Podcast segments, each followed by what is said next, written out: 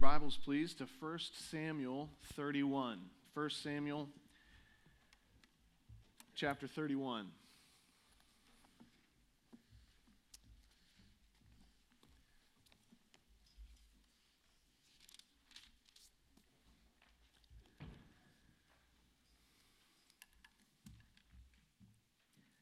This is the last chapter in the book of 1 Samuel, and let's go ahead and read the whole thing. 1 Samuel 31, beginning in verse 1. Now, the Philistines fought against Israel. And the men of Israel fled before the Philistines and fell slain on Mount Gilboa. And the Philistines overtook Saul and his sons and the Philistines struck down Jonathan and Abinadab and Malchishua, the sons of Saul. The battle pressed hard against Saul, and the archers found him, and he was badly wounded by the archers.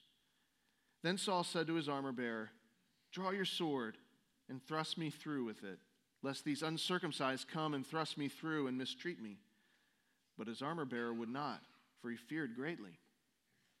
Therefore, Saul took his own sword and fell upon it. And when his armor bearer saw that Saul was dead, he also fell upon his sword and died with him. Thus Saul died, and his three sons, and his armor bearer, and all his men on the same day together. And when the men of Israel who were on the other side of the valley and those beyond the Jordan saw that the men of Israel had fled and that Saul and his sons were dead, they abandoned their cities and fled, and the Philistines came and lived in them. The next day, when the Philistines came to strip the slain, they found Saul and his three sons fallen on Mount Gilboa. So they cut off his head and stripped off his armor and sent messengers throughout the land of the Philistines to carry the good news to the house of their idols and to the people. They put his armor in the temple of Ashtaroth and they fastened his body to the wall of Bethshan. But when the inhabitants of Jabesh Gilead heard what the Philistines had done to Saul, all the valiant men arose and went all night and took the body of Saul and the bodies of his sons from the wall of Bethshan. And they came to Jabesh and burned them there. And then they took their bones and buried them under the tamarisk tree in Jabesh and fasted for seven days. This is the word of the Lord. Let's pray.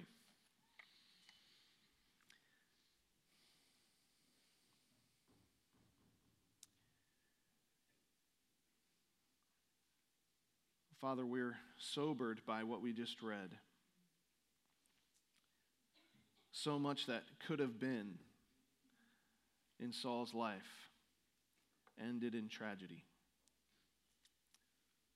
And we're warned and we're humbled by the reality that Saul's not really anything any anyone different from us. We have the same human nature, the same earthly temptations, the same dangers, we fight the same foe. And so, Father, we recognize our desperate need of you.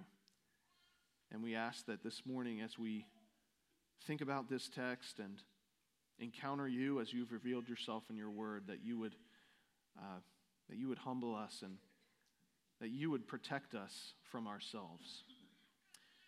Father, we, we also want to continue to pray for those who are doing ministry outside the uh, outside this room. We think of our nursery workers, our children, children's church volunteers. We think of uh, the W family as they're ministering elsewhere today. Uh, our IMB missionaries who are scattered throughout the entire globe, and others who uh, I'm not necessarily thinking of right now. I, I pray that you would pour out your blessing on their ministry, fill them with your spirit and cause them to bear fruit for your name. And uh, Father, just open our eyes to what you have for us today. We pray this in Jesus' name. Amen. In 1979, Jim Henson and his furry creations, known as the Muppets, did something innovative, almost unprecedented. The Muppet movie was a hilarious but touching story about a frog named Kermit who went on an adventure to try to make it in show business. But the movie didn't end the way that viewers may have expected. Instead of a black screen with small white letters scrolling through, giving credit to the people who had worked on the film, there was actually a post credits scene.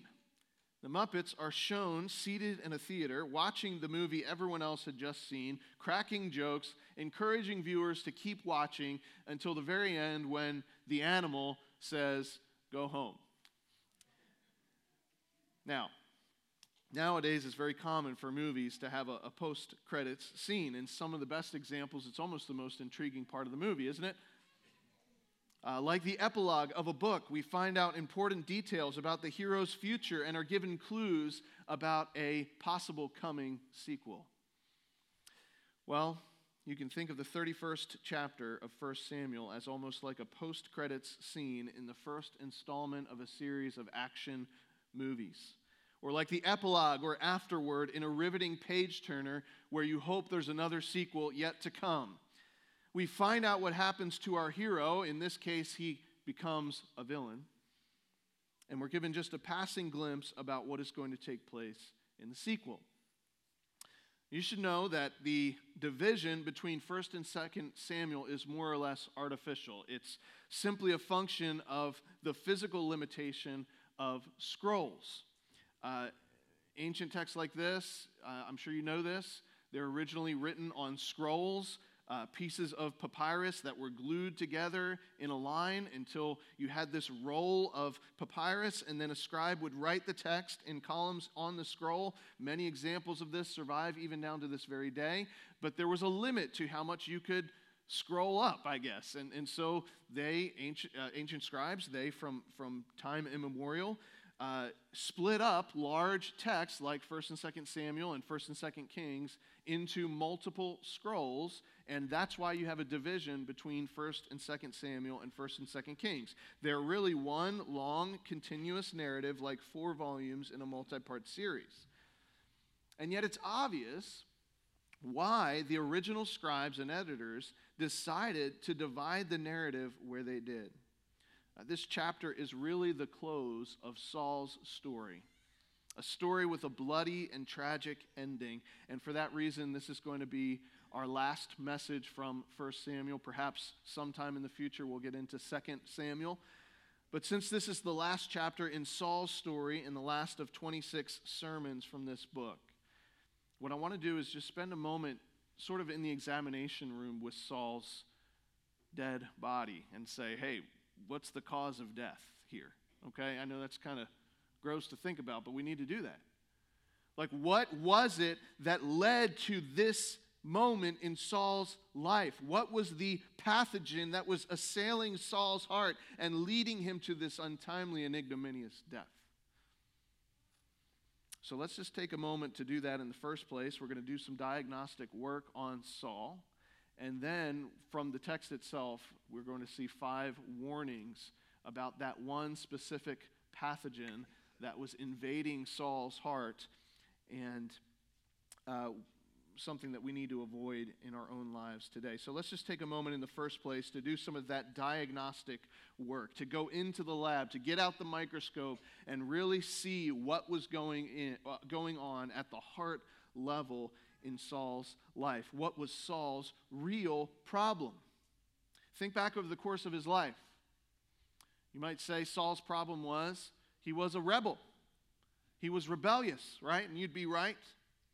Early on, when he was instructed to wait for Samuel, he grew afraid of the people, and instead of waiting on God's timing, he offered a sacrifice for himself. Later, when he was told to destroy the city of the Amalekites, he only partially obeyed. And Samuel calls him out. And he says, You're being a rebel. You are rebellious. Uh, when God decides to take the kingdom from him and give it to David, Saul doesn't submit to the Lord's will. He's a rebel and he pushes back against what God wants, and that's kind of the story of the rest of his life. So you, you might say uh, that his main problem, the main pathogen, is that he is a rebel. But in my mind, at least, when I hear that word rebel, uh, I think of somebody who is uh, disobeying some authority with a high hand, like willfully purposely saying, Hey, I know what I'm supposed to do, I know what you expect of me, but I'm not going to do it. And that doesn't quite capture what Saul's problem really was because for so much of Saul's life, he thought he was in the right. He thought he was justified in the things that he was doing, that he had not been given a fair shake, right? And so I think we need to dig a little bit deeper because I don't want us to come, come away from this and say, you know what, Saul is not like me. That could never happen to me. We have to recognize the reality of self deception, the, the prospect that we could have this moral malignancy in our own hearts and not even realize that it's there. This is particular, particularly dangerous uh, in the life of a leader, by the way. We can so easily convince ourselves that nobody else understands our unique perspective or our situation. We can cleverly explain why we have an excuse, why it's different in our case, why we are the exception to the rule when we're in that type of position. So, if you're a husband or a father or a business owner or a teacher or a person of influence in general, be on special guard. Rebellion is not always explicit. It's not always high handed. It's not always willful. It's not always something we know we're doing. It, it comes so often with, a, with a, a measure of self deception. So instead of saying that Saul's main problem is that he's a rebel, I think it's better if we get a little bit more specific and say that the core of Saul's problem is a little germ called pride. Pride. It was pride that led Saul to say, God's timing is wrong. God's plan didn't take into account these special circumstances. I know God's really smart, but He didn't anticipate these things. And so I'm going to take matters into my own hand because I have more information than God does, and I'm going to go ahead and do the sacrifice instead of waiting on God's timing. It was pride. It was pride that led Saul to partially obey. He said, I know what God said, but I actually have a better idea than God. Like, I know God wanted me to destroy all the things in this city, but I, I think it would be better and God would actually like it more if we did it my way. It was pride that fueled Saul's jealousy of David, pride that inflamed his paranoia. It was pride that emboldened him to have the priests of God massacred pride that led him to believe that he could find the truth by consulting the dead instead of waiting for God, the God he had offended time and again. Pride that prevented him at the very end from repenting in brokenness and humility. It, it, didn't have to end this way for Saul, but his pride hardened his heart, deceived his mind, twisted his affections and desires. His pride, folks, killed him. Do you appreciate just how deadly pride is? We, we like to play around with pride. Some of our heroes, athletes, politicians, celebrities are the proudest people on the planet. They think they know everything, and we watch them and we say, oh man, aren't they great? no. We say, I don't struggle with pride. Like, you don't hear the pride in a statement like that? I used to be a proud man. I did. But I've moved past that. Okay. I occasionally deal with pride, but I feel like I can handle it on my own without the help of my church family. It's something that I've got under control for, for myself. Well, pride blinds us, doesn't it? It grieves me to watch it happen. Men and women with incredible potential to use their gifts in the service of God, men and women who start out so well, who have such great promise, to watch their ministry that impacts so many people shrivel up like a cluster of rotting grapes, all because they refuse to be told that they have a blind spot of self deceptive pride. Folks, we all need to do a little bit of diagnostic work on ourselves. And by the way, since there is so much self deceit wrapped up in pride, we need to invite other people into this process as well and say, hey, maybe somebody else sees something that I can't see in my life.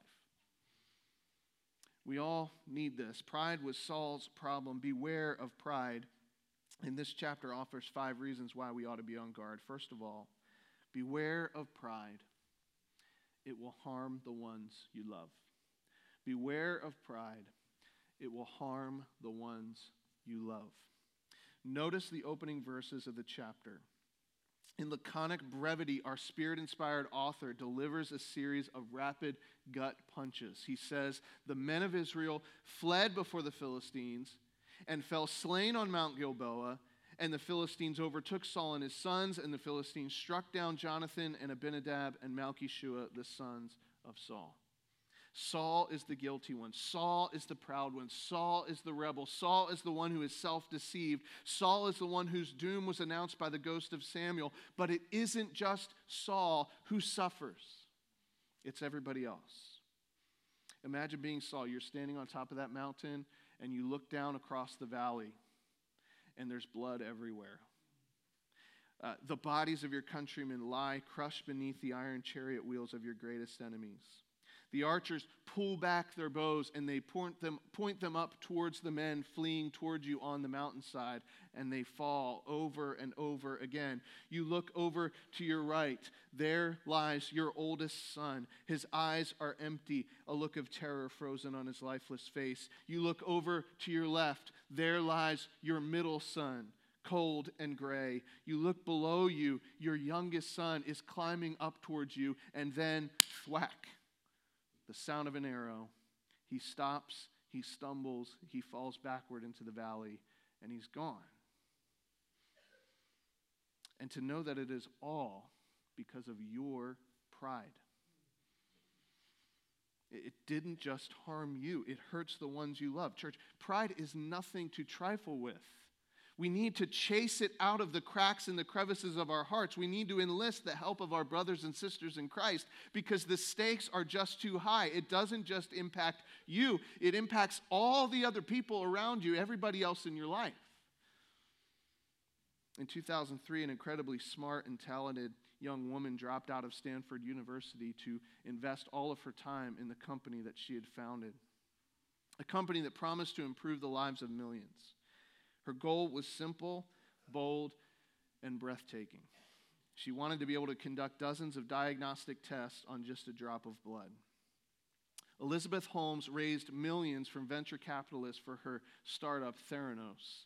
She recruited hundreds of the best and brightest to work for her as she pursued the dream. But unbeknownst to her illustrious board of directors and nearly all of her stellar employees, the dream was far out of reach. In spite of failure after failure, Holmes wove a story of success that fooled everybody, including executives at pharmacy retail giant Walgreens, who contracted with Theranos to install their machines at thousands of their stores. And all, as we know, blew wide open in 2015 when a journalist by the name of John Carreyrou of the Wall Street Journal published a bombshell investigative report. Holmes would eventually be tried and sentenced just recently, just a few months ago, to 11 plus years behind bars. But not before thousands of innocent sufferers were mistreated through the faulty blood testing hardware that didn't actually work. Billions of dollars of capital was lost. Hundreds of employees were left without a job. Holmes's closest confidant was also sentenced to prison, and what is perhaps most tragic of all is that she has a toddler and she is pregnant with her second child, and they have no idea what's going on. It's not their fault, and yet they will suffer more than anyone else in the world. What happened? She was proud. She thought she could game the system in an attempt to fake it till she made it. Who's suffering? Thousands, including two innocent children who have no idea what's going on. Folks, when you're proud, it's going to hurt you, but it's going to hurt everybody else just as much as it hurts you, if not worse. So, dad, if you're not willing to be teachable and face your mistakes and imperfections, and you keep getting fired from job after job after job, you're going to suffer, but your kids are going to suffer more even than you do. Mom, when you convince yourself that your situation is different and you shrug off your friend's concerns about the life dominating secret sin, it's going to blow up in your kid's face much more than it blows up in your face. Business owner, when you move forward without prayer or justify ungodliness in the name of your bottom line and it all comes crashing down, it will be your employees eating ramen and beans for dinner, not just you. Please, folks, beware of pride because it will harm the ones you love. Second warning beware of pride. It will end in shame. It will end in shame. At the end of the original Star Wars trilogy, Anakin Skywalker, who had lived for decades as Darth Vader, dramatically changes course in this redemptive act of self sacrifice. He protects his son Luke and destroys the evil Emperor Palpatine and dies as a result. It, it's a wonderful redemption arc for nerds everywhere. But if you were looking for that kind of last minute happy ending in the life of Saul, you will be sorely disappointed. Verses 4 and 5 tell us the specific circumstances of Saul's death. He's wounded by arrows, he's surrounded by enemies, he's alone, he's isolated, beginning to bleed out, and he realizes there's no way out, and his mind races to the inevitable. If the Philistines find me, they're going to torture me, they're going to maim me, they're going to dishonor me. I, I don't want it to end like that. And so he goes to his armor bearer and he says, Please, I'm going to die either way. Would you please take my life? When the man refuses, he does it himself, literally falling on his sword. So you can get a grasp, folks, of just how unthinkable this is to an, an, ancient Israelite. We live in a democratic republic. If one leader dies, there are plenty of others that, that can take over, okay? And we have the rule of law and things like that. The nation of Israel was not at that place. Saul's death was so unthinkably tragic and you can see that tragedy come out in the fact that the armor bearer kills himself as well when he finds out Saul had died. Now, before I comment on this, let me just acknowledge self harm and suicide are extremely, excruciatingly difficult issues for everybody, some more than others. Sadly, our society is so broken, almost everybody in this room, if not everybody, knows someone who's taken their own life.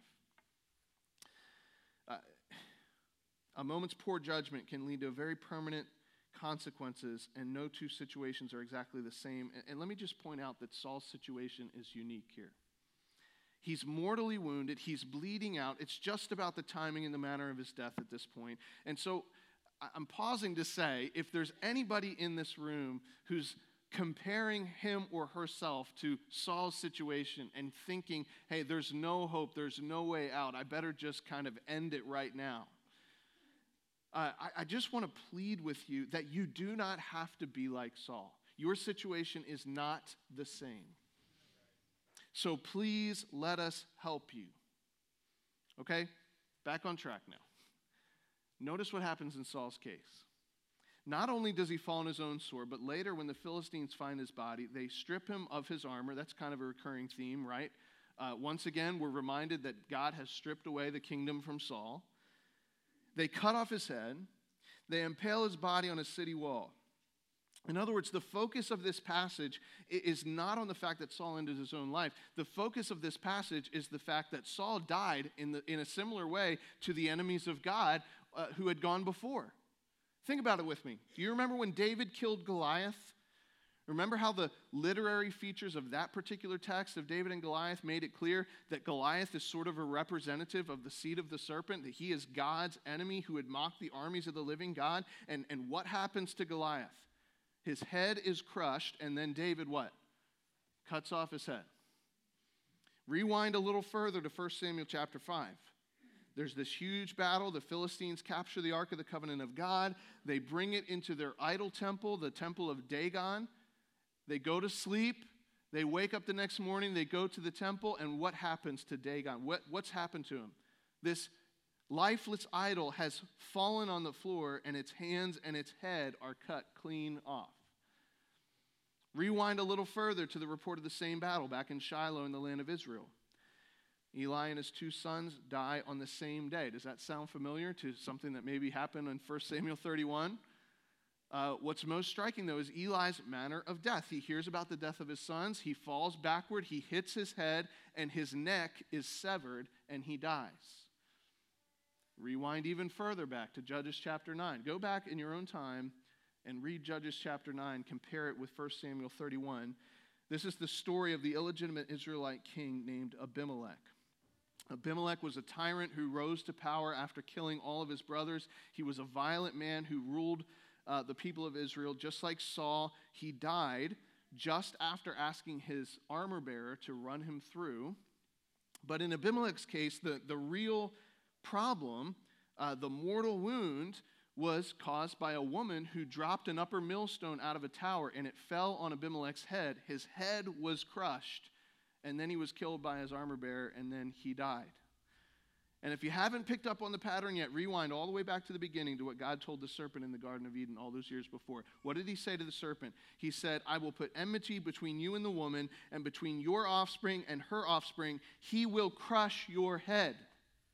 So, what am I saying? What's the connection here? I'm saying that Saul is dying like the seed of the serpent.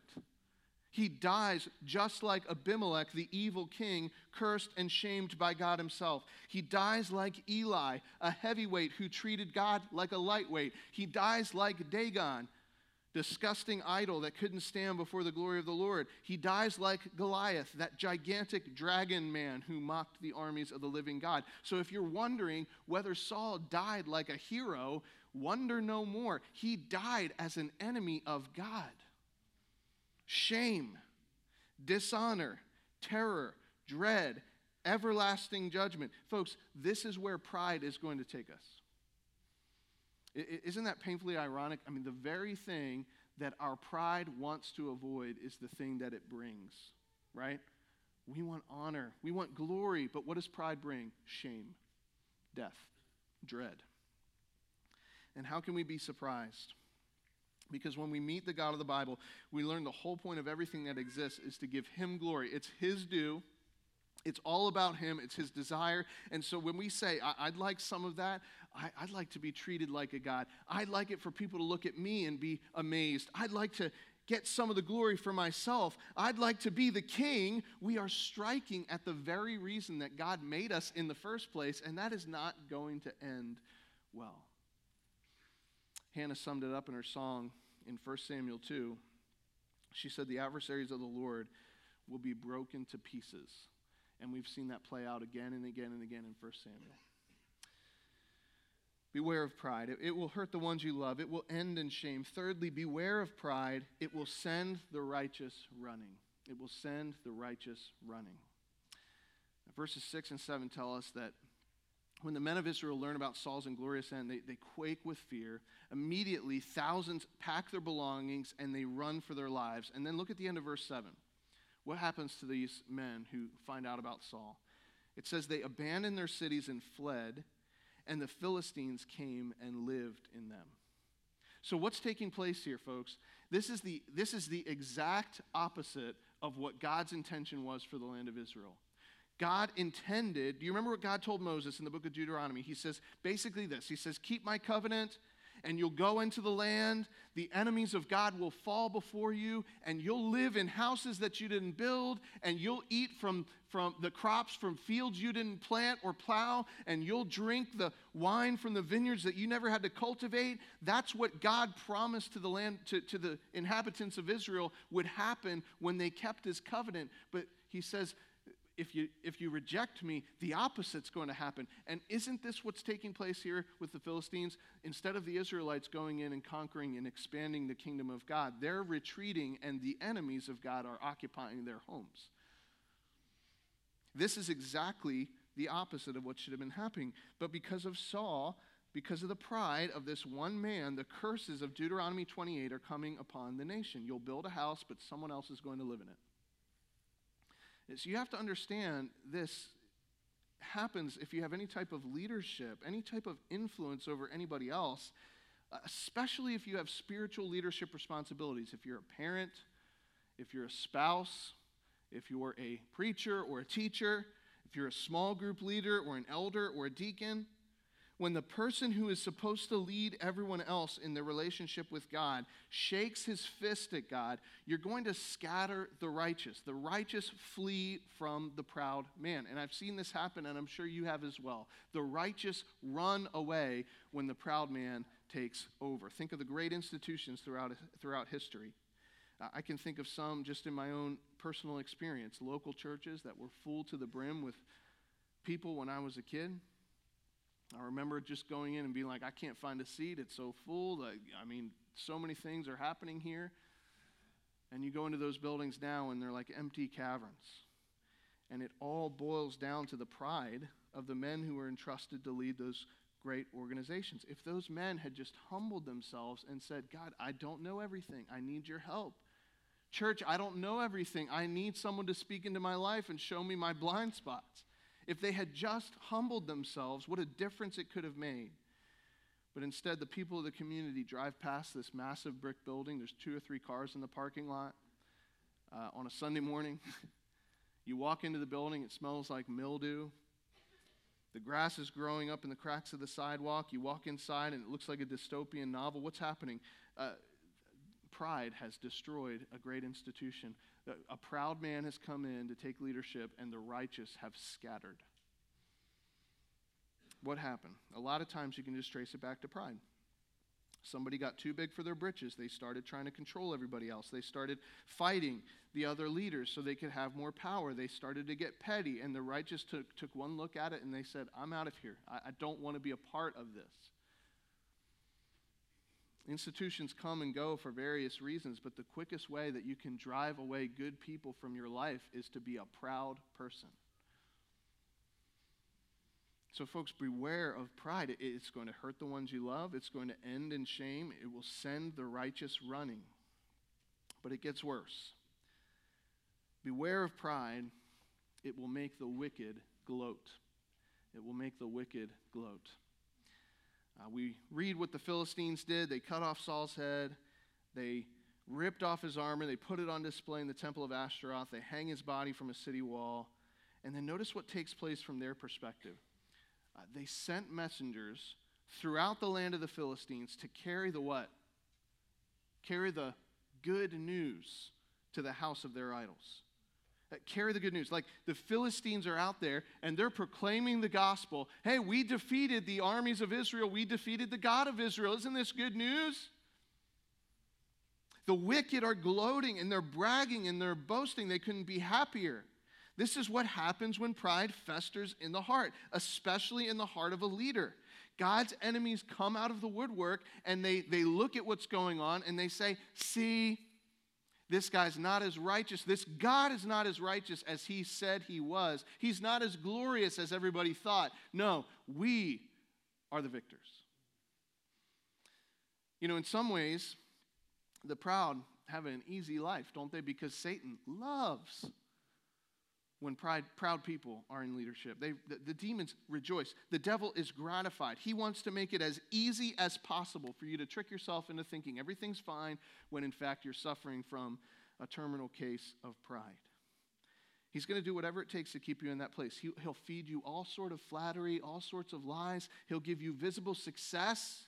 He'll make everything look like everything's great because he loves to give an occasion to the enemies of God to blaspheme and to gloat.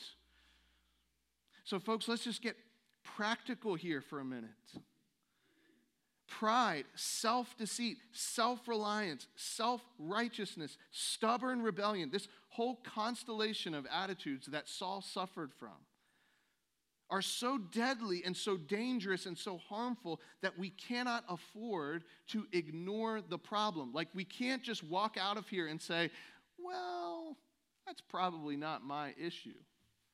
It, the stakes are way too high. I mean, if you had any doubt whether God was going to fulfill his word of judgment in Saul's life, like wonder no more. This post credit scene makes it so clear God's word of judgment is absolutely final and it will come to pass. So, if that's the case, if messing with pride leads to this level of, of, of devastation, why are we not more wary of it? Why are we not more careful around it? In, in fact, our whole life, think about this, folks, our whole life is built around protecting our pride. Like we want to protect it. It's the thing that's killing us, and we want everybody to leave it alone. It's very, folks, it's very abnormal for American Christians to respond positively and humbly to criticism. Did you know that? In fact, many of you, we, we don't, if somebody came to you today and they pointed out something in your life that was a, a matter of pride, and they said, This is going on, and you didn't know about it, and it was a blind spot, you might leave the church over that. That's how we that's where we've come in the church. We protect our pride. I, I mean, do you really think that you have so little to work on? Do you really think that you are that self aware that if somebody came up to you and confronted you about something that was surprising and that you didn't know was there before, that you are so confident that that person is wrong that you would actually break fellowship with them over that? How proud can you be? Like, it's the textbook case of pride. And we get up in arms and the veins start popping out of our forehead when somebody does something wrong. From our perspective, you know, you voted the wrong way, or you, you uh, looked at me the wrong way, or you said something that was sort of impolite, but we protect our pride. We say, don't go there. Don't you dare call me out on my pride. We want everybody else to think that our pride is no big deal. What that person over there is doing, that's a big deal. Everybody look at them, not at me. But pride, folks, is the worst. It's the worst. And the people who are most susceptible to it are the leaders, right? Like the, the influencers, the people who need to be more on guard than anybody here are the pastor, the elders, the deacons, the longtime Christians, the CG leaders, the EC teachers, the Sunday school teachers, the musicians, the heads of household. Satan, he just salivates over this. He would love nothing more than to trap us in a blinding, self deceptive pride. He could just sit back and watch us destroy the church and destroy our families. He, we would do it for him. By the way, if you're a man, not, not to be like uh, sexist, okay, but if you're a man, this is particularly a problem for you, a, a temptation for you, I should say. Some of you, your wives, have learned that there are certain areas of your life that they are not allowed to address because you punish them if they bring it up. They learned it years ago. Don't bring up, don't go there. Don't talk about my pride. And so, because you give them this, this, silent treatment, you'll fly off the handle at them. You point out everything wrong that your spouse has ever done. And so they've learned okay, I'm not going to bring up his pride. And so it's been decades, it's been 20, 30 years since anybody's called you out on your pride please beware. Beware because pride is going to hurt the ones you love. It's going to end in shame. It's going to send the righteous running. It's going to give occasion for the enemies of God to gloat. But there's a fifth reason why you should beware of pride. Here it is Beware of pride because there's still hope. Beware of pride because there's still hope. There's still a chance for you to turn away from pride and bow the knee. Look at what happens in verses 11 through 13. This is like the little reminder in the post credit scene that there's going to be a sequel, right? This is the end of Saul's story, but it's not the end of the story for the people of God. Uh, the men of Jabesh Gilead, they hear what happens and they march all night into enemy territory to recover Saul's body and give him a proper burial. Now, I know we've seen a lot of names, uh, place names in 1 Samuel. It's easy to get confused. So if you're sitting there thinking, okay, the men from blah, blah, blah, they went to blah, blah, blah, and they did blah, blah, blah. Like, don't think that way. Like, focus, all right? We've heard of this city before. Uh, these are the men of Jabesh Gilead. These are the guys who remember what Saul had done all the way back in the beginning of his reign. This was a city of people who had been in trouble. At the beginning of Saul's reign, this man named Nahash had come in and he laid siege to the city and he said to the inhabitants of Jabesh Gilead, You've got a choice. You can either pluck out your eye in a sign of loyalty to me. I know this is a very violent text today.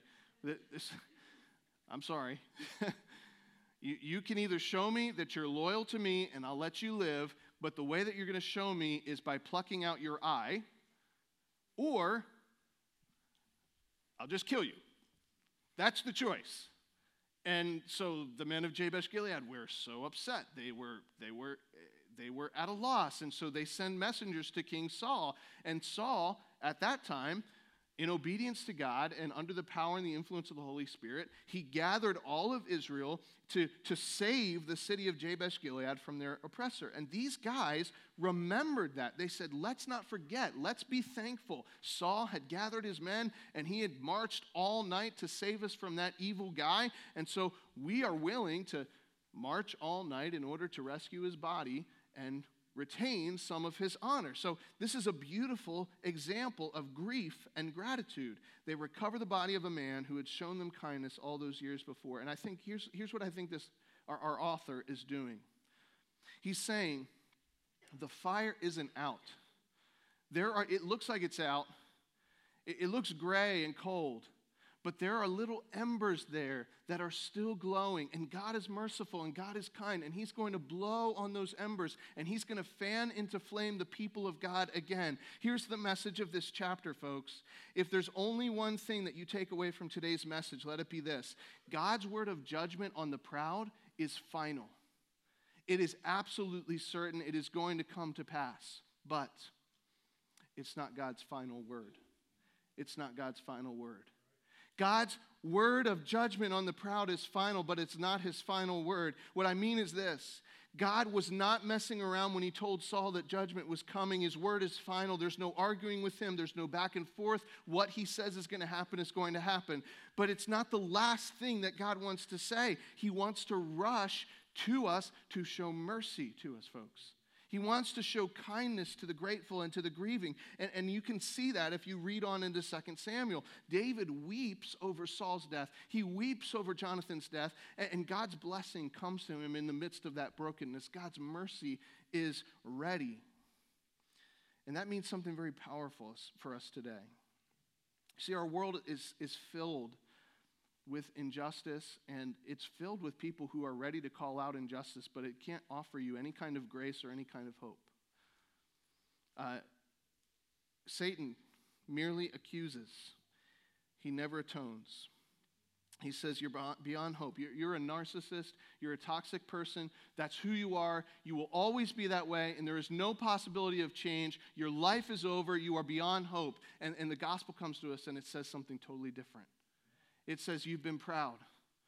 God says, You've been proud. You've rebelled against me. You've been self deceived, but I'm going to give you a chance to repent. I love to watch sinners broken come before me and say, I need Jesus, the message of the Bible is that there's hope. And if you're here today and the Holy Spirit is convicting you of something, if He's showing you that you've been proud, that you've been self deceived, that you've been stubborn and unwilling to let anybody else in and show you what's wrong, then He's not doing that to toy with you, folks.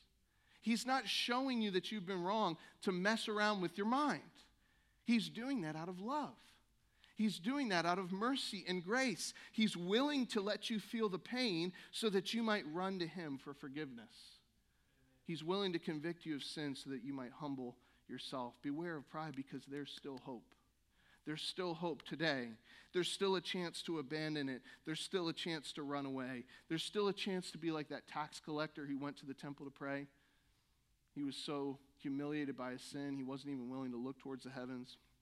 And he just lifted up his hands and he closed his eyes and he said, God, be merciful to me, a sinner. That's who I am. I've got nothing to bring to you no achievements, no good works, nothing but sin. Nothing but a need for your mercy and your grace. And, folks, if, if God is convicting you of that today, if God is tugging at your heart, if the Holy Spirit is, is pulling on you and saying, You've been proud, repent. He wants to show mercy to you today. He wants to extend his kindness and his grace to you today. I, and I just hope, I, I, pray you receive it. Would you bow with me now? Let's pray to God. Father, I, I want to thank you so much for your, your patient mercy. Uh, we, we also want to thank you for your display of glorious judgment. It's painful to read about, it's painful to think about. But you've opened up a, a window into your own heart, a heart of righteousness and holiness and steadfastness, a heart that is against the proud, a heart that is uh, burning in righteousness toward those who have committed injustice. And, and Father, we stand before you today. We cannot tell you, hey, I'm fundamentally different from Saul. I am so much better than him. No, we're not.